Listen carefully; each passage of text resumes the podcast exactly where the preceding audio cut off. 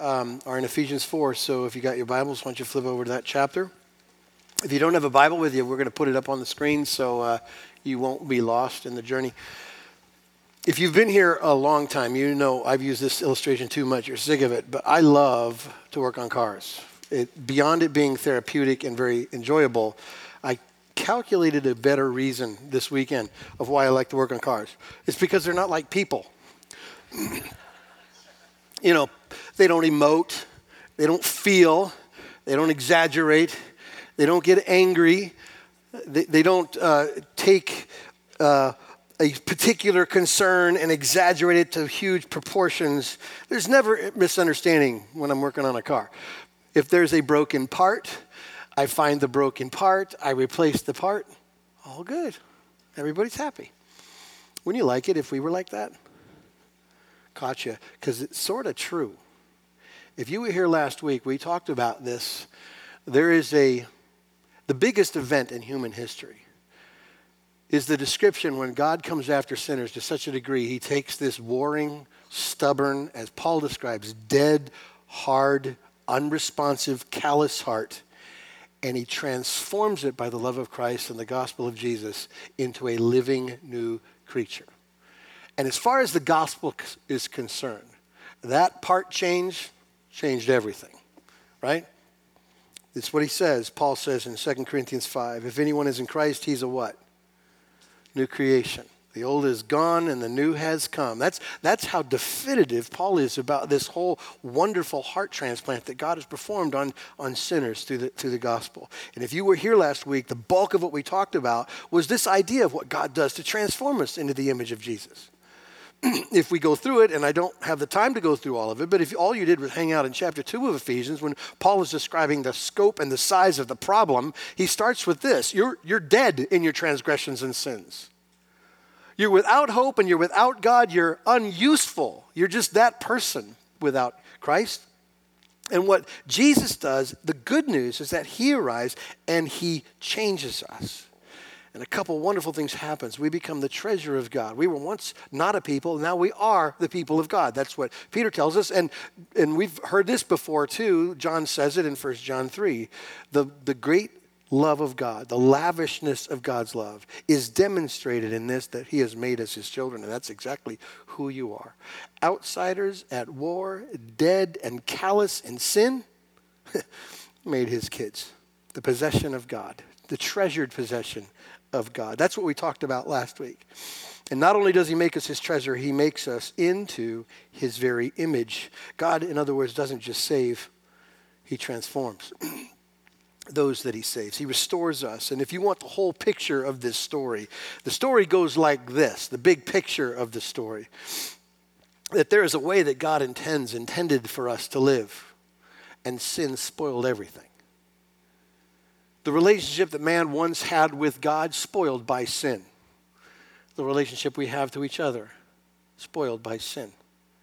The relationship that we have to ourselves, how we see ourselves, what we think makes us happy, what we think manages our issues is distorted, spoiled by sin. And let me just suggest to you that in those three relationships, our relationship to God, our relationship to others, and to ourselves, in those three relationships, every sin ever dreamed up on the planet Earth is related to those three relationships. Every sin. Just put them in their classification. They're under the relationships there. But here's what we learned Ephesians 2, after the gory description and definition of what we are without God, here's what Paul stops and says But God, who is rich in mercy because of his great love with which he's loved us, even when we were dead in our trespasses, made us alive together with Christ. So here's a question for us this morning. Since God really has truly blessed us with every spiritual blessing in Christ, and that's what Paul told us in chapter 1, verse 3, remember? If that's true, and since it's true, don't you think God would have a plan for his treasured people to actually realize every spiritual blessing? Now, some of these questions I ask you might be complicated, but that isn't one of them.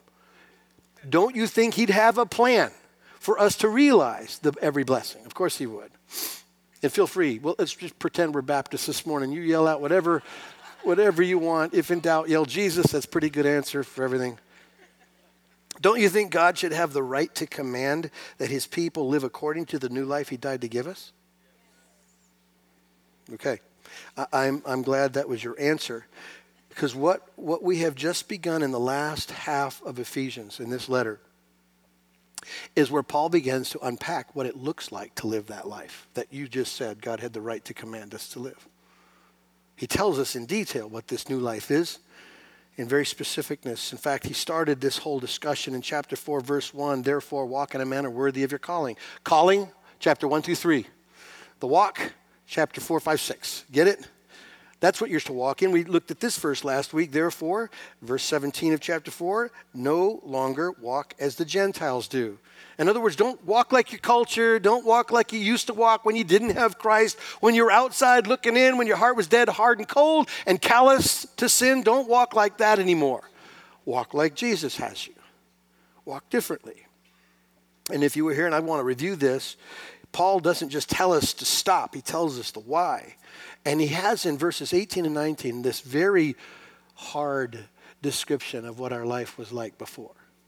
He says this speaking of the Gentiles, of what kind of way we lived before Christ, darkened in their understanding, alienated from the life of God because of their ignorance that is in them due to the hardness of heart. They've become callous and given themselves over to, stop, everything.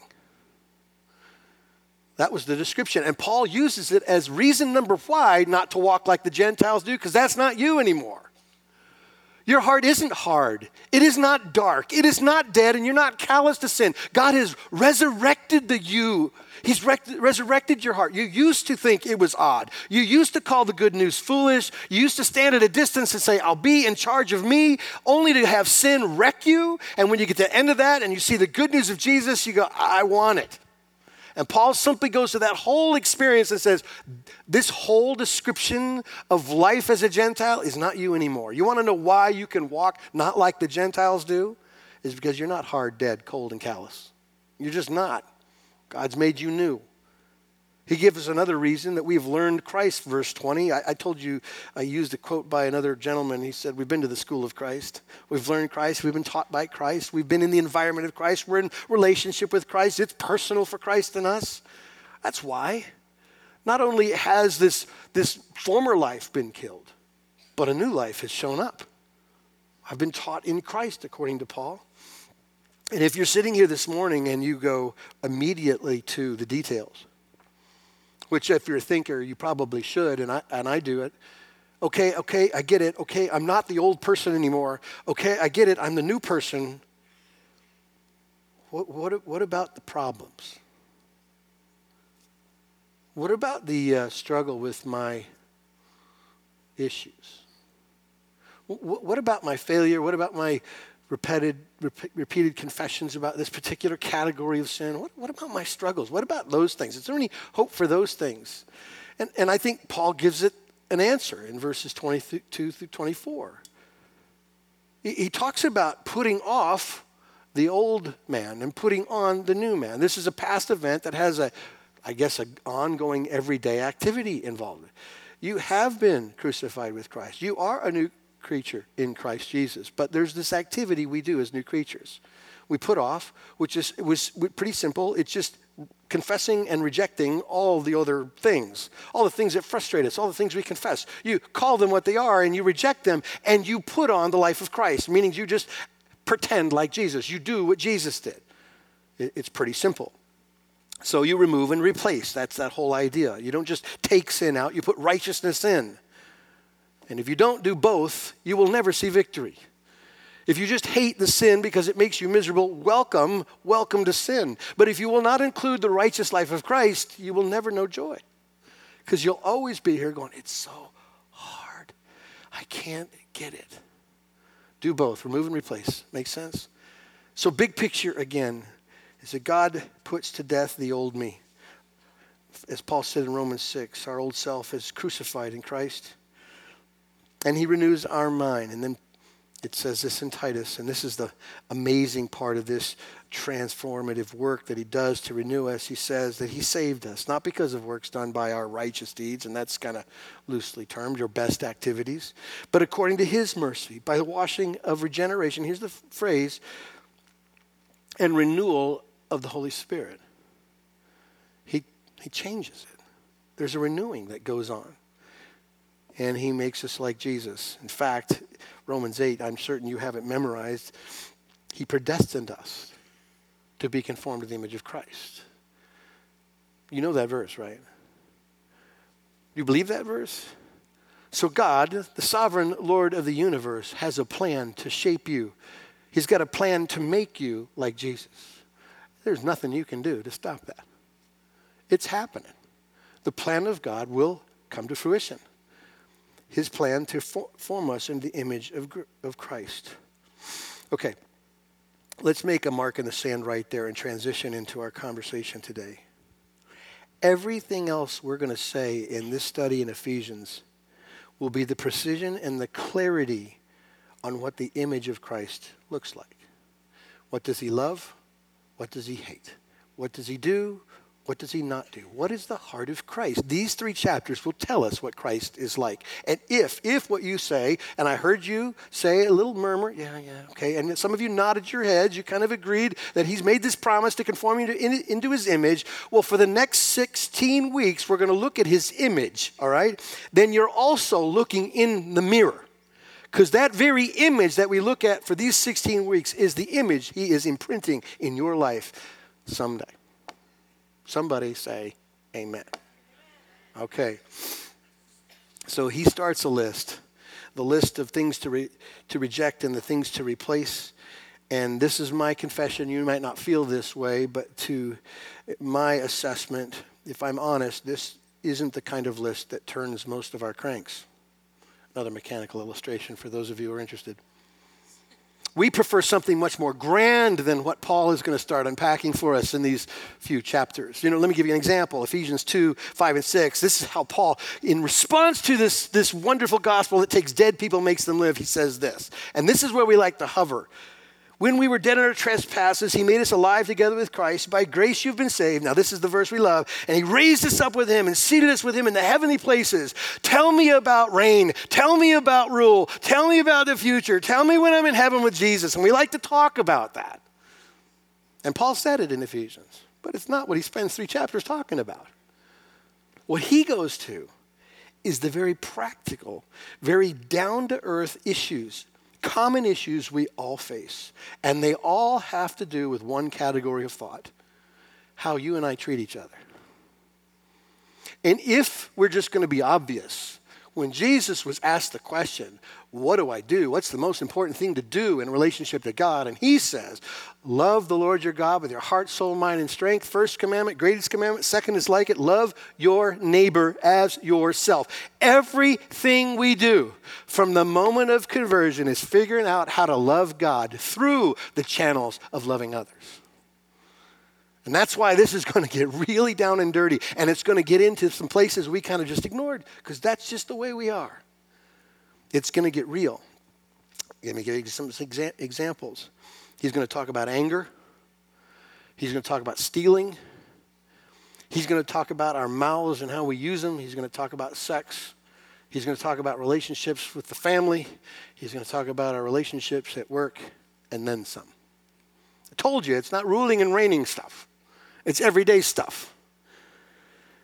So let me go back to the question I asked you last week.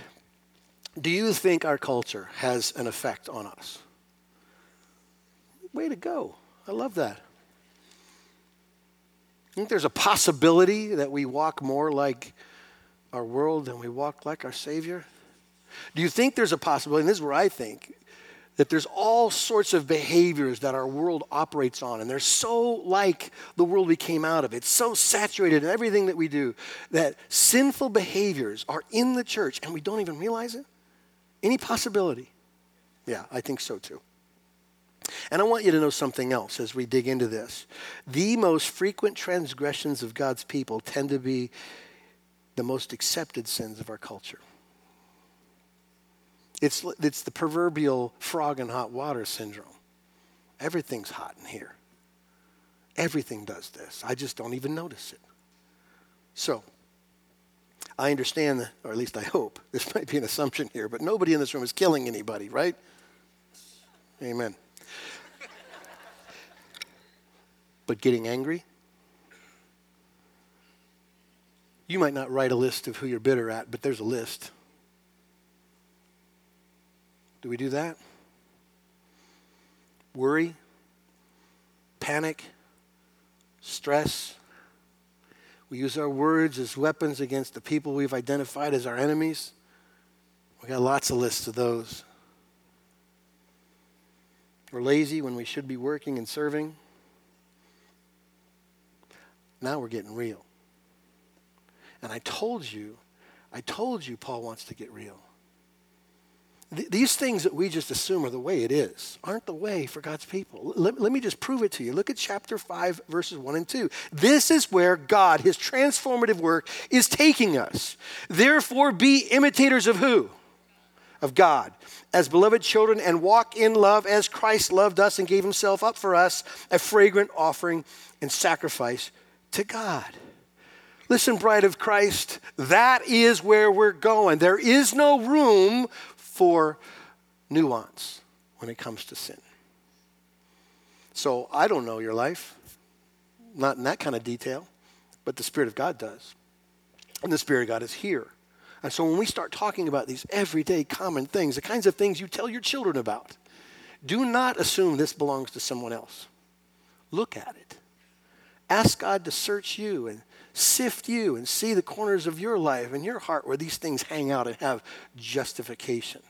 Where we end up looking like our culture and not imitating our God. Fair? Okay. For the next several weeks, we're going to look at what Jesus would and wouldn't do. And today we get to deal with this one lying and telling the truth. Ephesians 4. I'm going to back up and run at chapter, uh, verse 25 just to kind of make sure we understand context. But again, after describing what the heart of, of the unbeliever looks like, and we're not like that anymore, he says in verse 20, but that's not the way you learn Christ, assuming or because you've heard about him and taught in him, as the truth is in Jesus, to put off your old self, which belongs to your former manner of life and corrupt thought, deceitful desires, and to be renewed in the spirit of your minds, and to put on the new self, created after the likeness of God, in true righteousness and holiness. There's our verse. Therefore, having put away falsehood, let, let each, each one of you speak the truth with his neighbor, for we are members of one another. How simple is that? Come on. How simple is that? Let's practice. Let's practice, and I want you to answer me, otherwise, I'm not going to preach the rest of the sermon. What are we supposed to not do? What are we supposed to do? Why? Because we're members of one another. Any questions? Because we can go home because you just taught yourself verse 25. Isn't that how simple it is? Don't lie, tell the truth. Why? Because we're members of one another. Now, obviously, I'm going to keep talking. And there's a reason why. If I talked about lying equal to the amount of times we lie, we're going to be here a while. Because we lie. 30 plus years ago, there was a book that was written that was entitled The Day America Told the Truth. And its surveys of the thousands of people they asked, they kind of concluded that 91% of the people lie. And we've gotten so much better in 30 years, right? Don't you feel good how we've progressed? No, it's not that good. Someone did a survey of children and they said by age four, 90% of children have figured out the concept and the technique of lying. Four, I was an expert at one. University of Massachusetts study says that 60% of adults can't have a 10 minute conversation without a single lie. In fact, when they measured it, it was typically three lies per conversation. 40% of people lie on their resumes. this one made me giggle. They asked people about their online dating profiles. 90% of the people lied there. No, there's no way that happens. People are truthful. Do you, you want to know the number one lie girls make in those things? Wait, you know what guys lie about? Success, height. Success. There's a sermon there, and I might preach that someday, but. But here's a truth about, about our problem. This issue of lying is so easy for us to see and perceive in others and so potentially blind to ourselves. I know when someone is fudging the issues with me. I sense it, I feel it. But I've got these buckets, these places where I navigate in falsehoods all the time. And I don't even feel it anymore because that's just the way it is. And, by the way, when we come through all these very practical things that we're about to deal with over the next several weeks, that will also be true. Easy to spot these in others, almost impossible to see in ourselves. What types of lies do we tell? You might be sitting here with a little resistance to me calling you a liar. I haven't called you a liar yet. I'm hoping your soul calls you a liar. That's the game plan.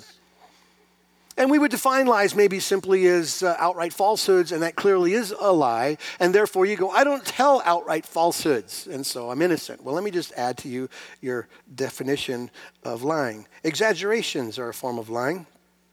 Make the story better, make you look better, make other people look worse. No any exaggerators? Minimalizing is a form of lying. If it's some problem that I've created, if I minimalize it, it makes it less intense for me. I've told you this, I think this illustration years ago. I, I, on occasion, will buy a car. I was buying a car for my kid, and I have never, ever, ever been taken. Ever, ever. But once, I bought a car, and I drove it four miles down the road, and I knew, I just knew my soul just went, it's bad and look in the mirror and there's smoke running out of the tailpipe and I go, oh. And of course, there's pride involved because I don't ever get taken in cars. And I came home and I didn't want to open the hood. I didn't want to look at the dipstick. Didn't want to check the motor because when you do that, you're accountable, right? Then you God will kill you if you tell somebody to buy this car. So I just put it right back on Craigslist. And all I put on there was needs TLC. It needs more than TLC. And I sold it and then I bought it back because I felt convicted and I lost my shirt. How about blame shifting as a form of lying? How about victimhood? Now, let me condition that word because I understand when we talk about victimizing or being a victim that there are truly legitimate victims in our world, in our church, people who've been abused and hurt and, and put through the wringer. I understand that. But you also understand that our culture is a culture of victimhood we can divert responsibility and conviction if it's somebody else's fault. So why wouldn't you? It's a great technique. How about this? Talking about things we know nothing about or twisting what we think we do. Great version of lying. And by the way, I would tell you it's the most obvious version of lying I witness in the church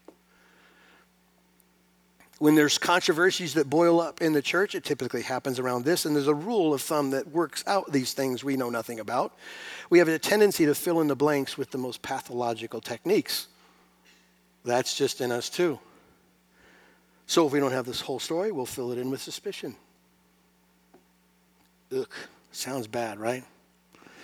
Now, if I widened the lens and said, look at our world, you would know this. Our society runs on this idea. Those who study persuasion, persuading people to feel things. Study this, and they've got a term for the problem that we have in our culture. They call it perfect the enemy. It is to portray others so negatively that no reasonable person can help but hate them and oppose them.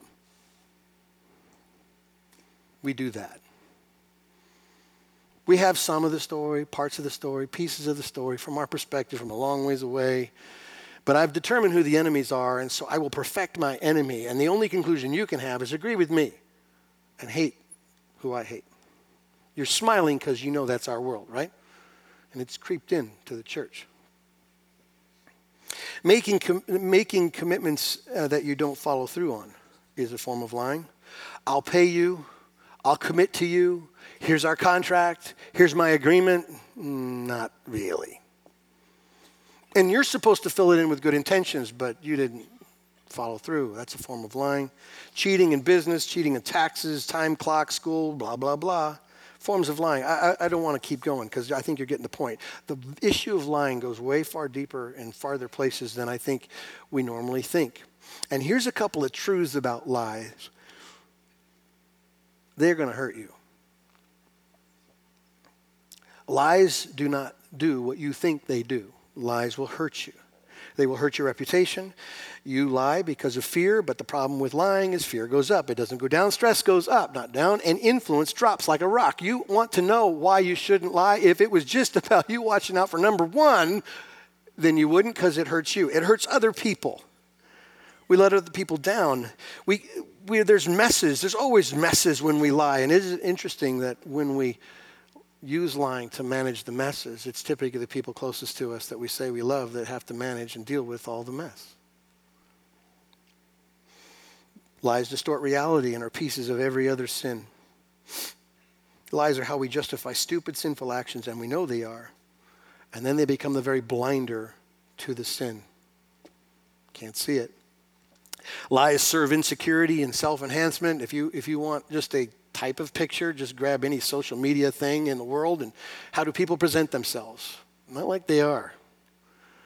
This whole thing exists to perpetrate some version of me that I think you're going to like because I'm desperate that you accept me regardless that the God of the universe calls you his child, died to make you his own treasured possession. No, really, I'm more interested in those people that they think I think well, or they think I'm beautiful, or they like me. And so I'll perpetrate a version of me that makes me acceptable.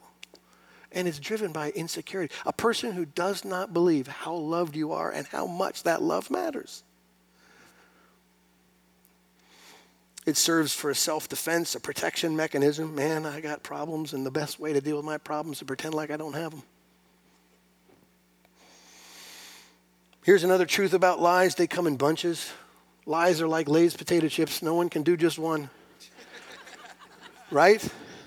It just happens. You lie, you got to lie to lie, lie. You, you just got to pack them in there because there's no way to cover your tracks without lying. And most lies are made up of truth pieces of truth, partial truth, just so I can get by. So, do we lie? Yep, we lie. And I'm not telling you that to try to make us feel bad. I try to want to get you all to the discussion about lying because this is where the rubber meets the road. Lying in all its forms are so very common, and it always has been. Lying was the second act in Genesis. God made, Satan lied, we're all screwed. That's how it went. Sorry if that was too rough, but I just felt that right there. It's interesting, the prophet Isaiah, the very first thing out of his mouth after a vision of God was, I'm ruined. I'm a man of unclean lips, and I live among a people of unclean lips. That's us. So, Lying to Paul's audience in Ephesus was a problem as well. The Greeks who were converted to Christ brought that acceptable sin right into the church with them, just like we have. Lying is the native tongue of our land. Like, why wouldn't we bring this in? That's how I learn business. That's how I raise my children. That's how I respond to my parents. That's how I do school. That's how I do athletics. It's how I do everything. I, I lie at some form. And Paul simply commands the church You've been made new, you've been made alive, you have Christ in you. Put away falsehood and speak the truth to one another. He says it like this in Colossians chapter 3 Do not lie to one another, seeing that you have put off the old self with its practices you have, and have put on the new self you have, which is being renewed in knowledge after the image of its creator. Simple command, right? Anybody need to know what to do? when we leave here today? Come on, does anybody need help on understanding what we're supposed to do? Do not what? All right. Let me give you some reasons, and I hope these reasons are what drive us to obey. Reason number one because of grace. If I lay down to you things that Paul does here, don't do this, don't do that, don't do this, don't do that, what does that sound like to us? Legalism? Moralism? Isn't that how every other religion in the world climbs its moral ladder to some version of God to be accepted? Isn't that what you do? You do these things? Well, this command isn't legalism. It is not moralism. I'll tell you, it is the gospel. The good news isn't do this and live. That's not what the good news is. The good news is Jesus has done everything, therefore, you have life. Do you see the difference? life, what does a living person do? Someone who's been given life by Christ does what? Speaks the truth. Dead people have to lie. We don't have to lie. And we don't, we don't tell the truth to be loved. We don't tell the truth to be saved. We don't tell the truth to be converted or participate in our conversion. Conversion, the good news, the gospel, what Jesus did was give life to people who weren't even looking for it. Romans 8. For God has done what the law, weakened by the flesh, could not do. By sending his own Son in the likeness of sinful flesh and for sin, he condemned sin in the flesh in order that the righteous requirement of the law might be fulfilled in us who walk not according to the flesh, but according to the Spirit. An amazing, an amazing truth. If you and I turn from our bad and turn from our good, and what I mean by that is the things we think God owes us something for, turn from bad, turn from good, and turn to Jesus alone, then what the gospel says is that we are forever declared righteous and holy, period. You are a new creature in Christ. Period. By the work of Christ. Period. Nothing to be added. You want to know why to tell the truth? Because of grace. God lavished on you what you wouldn't do yourself and what you cared not about. He gives it to you, and you are now His forever. Love drives behavior. Affections are new. I love Him. I don't want to lie. Right? And the wonderful second half of that gospel goodness, that grace, is that not only we're saved, we're freed, and we're empowered to be different. And watch this we get to be like Jesus. We get to put on Jesus. And Jesus didn't lie, and Jesus told the truth. Let me give you a second word of why. Because of the body. That's the idea that Paul uses in verse 25, where he says, because we are members of one another. Let, let me give you a way to think about this. Lying is spiritual lupus. Do you know what lupus is? It's an autoimmune disease that basically takes the immune system and turns it against what it's designed to protect. Basically, your immune system attacks healthy cells and healthy body parts. One writer called um, a lie as a stab to the very vitals of the body of Christ. Lies either build up or they tear down. By the way, there are no such thing as neutral words with one another. There aren't words that are lies and words that are truth, and then this gray area where we can do whatever we want. They build up or they tear down, period. It's either that it joins us or it divides us. In other words, telling the truth is not just about you or I getting it right. Telling the truth is about the unity of the church because we belong to each other. What, what if what if my eyes lied to my feet? I go over. I get hurt. What if my nerves lied to my hand and I reached into a fire and I couldn't feel heat? I'd lose my hand. If the, if the body lies to itself, Paul says, that doesn't make any sense. You tell the truth because you belong to each other. You build each other up. You don't tear each other down. Why would you hurt yourself? Is Paul's argument. Does that make sense?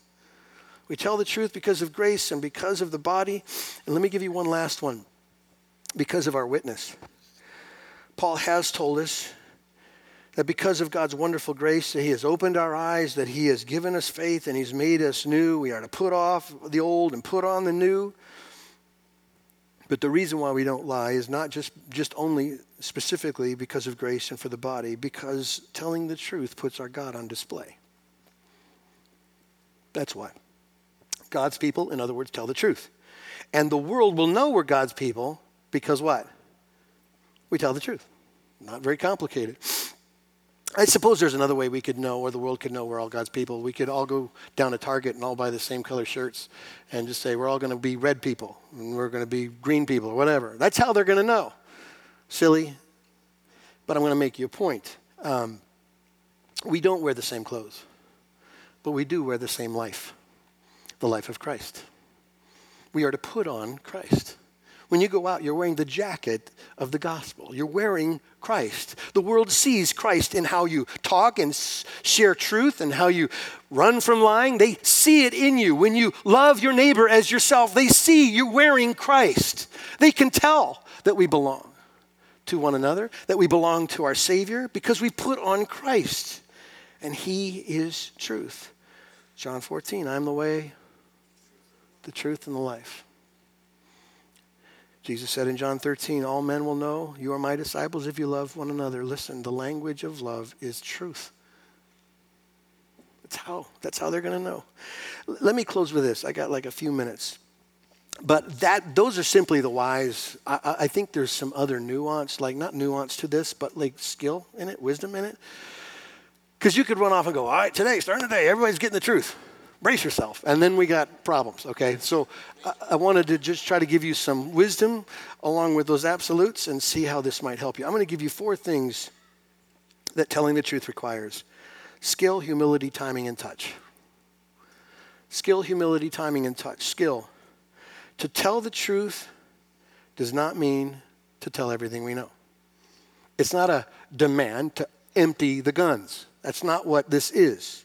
In fact, being truthful isn't in conflict with keeping confidences. That should be obvious to you. There are things when you consider, well, if this person gets that information that they don't necessarily need, it could cause this side effect. So you have to think. There's some skill in it, there's some wisdom in it, there's some of that there. The second word I'll give you is humility. There, there's a lot of problems that happen for us when we're absolutely convinced that we're right, and so we run with that mindset and we run into other people. And let me just suggest to you that is not the life of Christ, it's not the life of his church. The life of the church would do itself such a great service to one another and to the world watching if we just pretended, not pretended, but actually lived like we don't know everything. You know, when issues happen out there, when the world's responding to the chaos, and you're certain that your version, because you're so smart, is the conclusion of everybody, everyone should get this version, and they should all think like me, and then you get that wonderful little stupid device and you say something to people. Can I just suggest to you, I don't care if you think you got the truth, be humble. Just choose to put another little gap in your thoughts, like, maybe I don't know everything. Maybe I haven't walked a mile in their shoes. Maybe, maybe Christ would not respond. I don't know. I just, I just, if you're going to question anybody, it's you. I'll give you a third word timing. When you tell the truth does matter. It just does. All you need to do is ask your wife, gentlemen. When matters. This is years ago.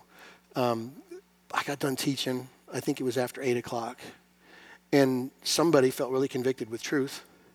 And they walked right up real quickly and they were really mad at me because their conclusion on the truth was also the assumption that I avoided the truth. Like they had a point to be made, but they concluded that I deliberately ran from the point that he would have made in the sermon. And I was caught off guard. It was right between services. We're about to light up the, the second service. And I went, no, no, no. I, I, I don't think that deep. I, I missed that one, maybe, I, whatever. I just, but I went over to the side and it seethed in me, which is going to be great for next week, our talk on anger, because I'll just put my picture up on the screen and we can all say, don't do that, don't be him.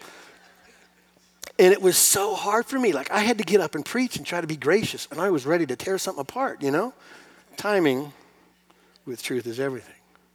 And, and one last thought touch. Paul has already told us in Ephesians 4:15, speak the truth in what? Love. You have not obeyed the command to tell the truth unless you've also included compassion. You can't tell the truth if it doesn't also have the sidecar of compassion. You haven't finished the task, you haven't obeyed the king, you haven't acted like Jesus if you also aren't loving. Does that make sense? So let those thoughts condition how we go and live the truth. Ask God to quicken your spirit towards the things that aren't totally accurate, and then we're going to go live like Christ. Yeah? All right, let's pray. Ask for his help. Lord God, I do ask that you would help us be transformed today, even in how we speak of things. God, that you would give us the conviction, one, of our tongue, that you'd give us the skill to know what to communicate. But God, make us soft in our hearts. Give us your compassion and your love as we speak your truth to our world and to our church. We pray this in the name of Jesus, our Savior. Amen.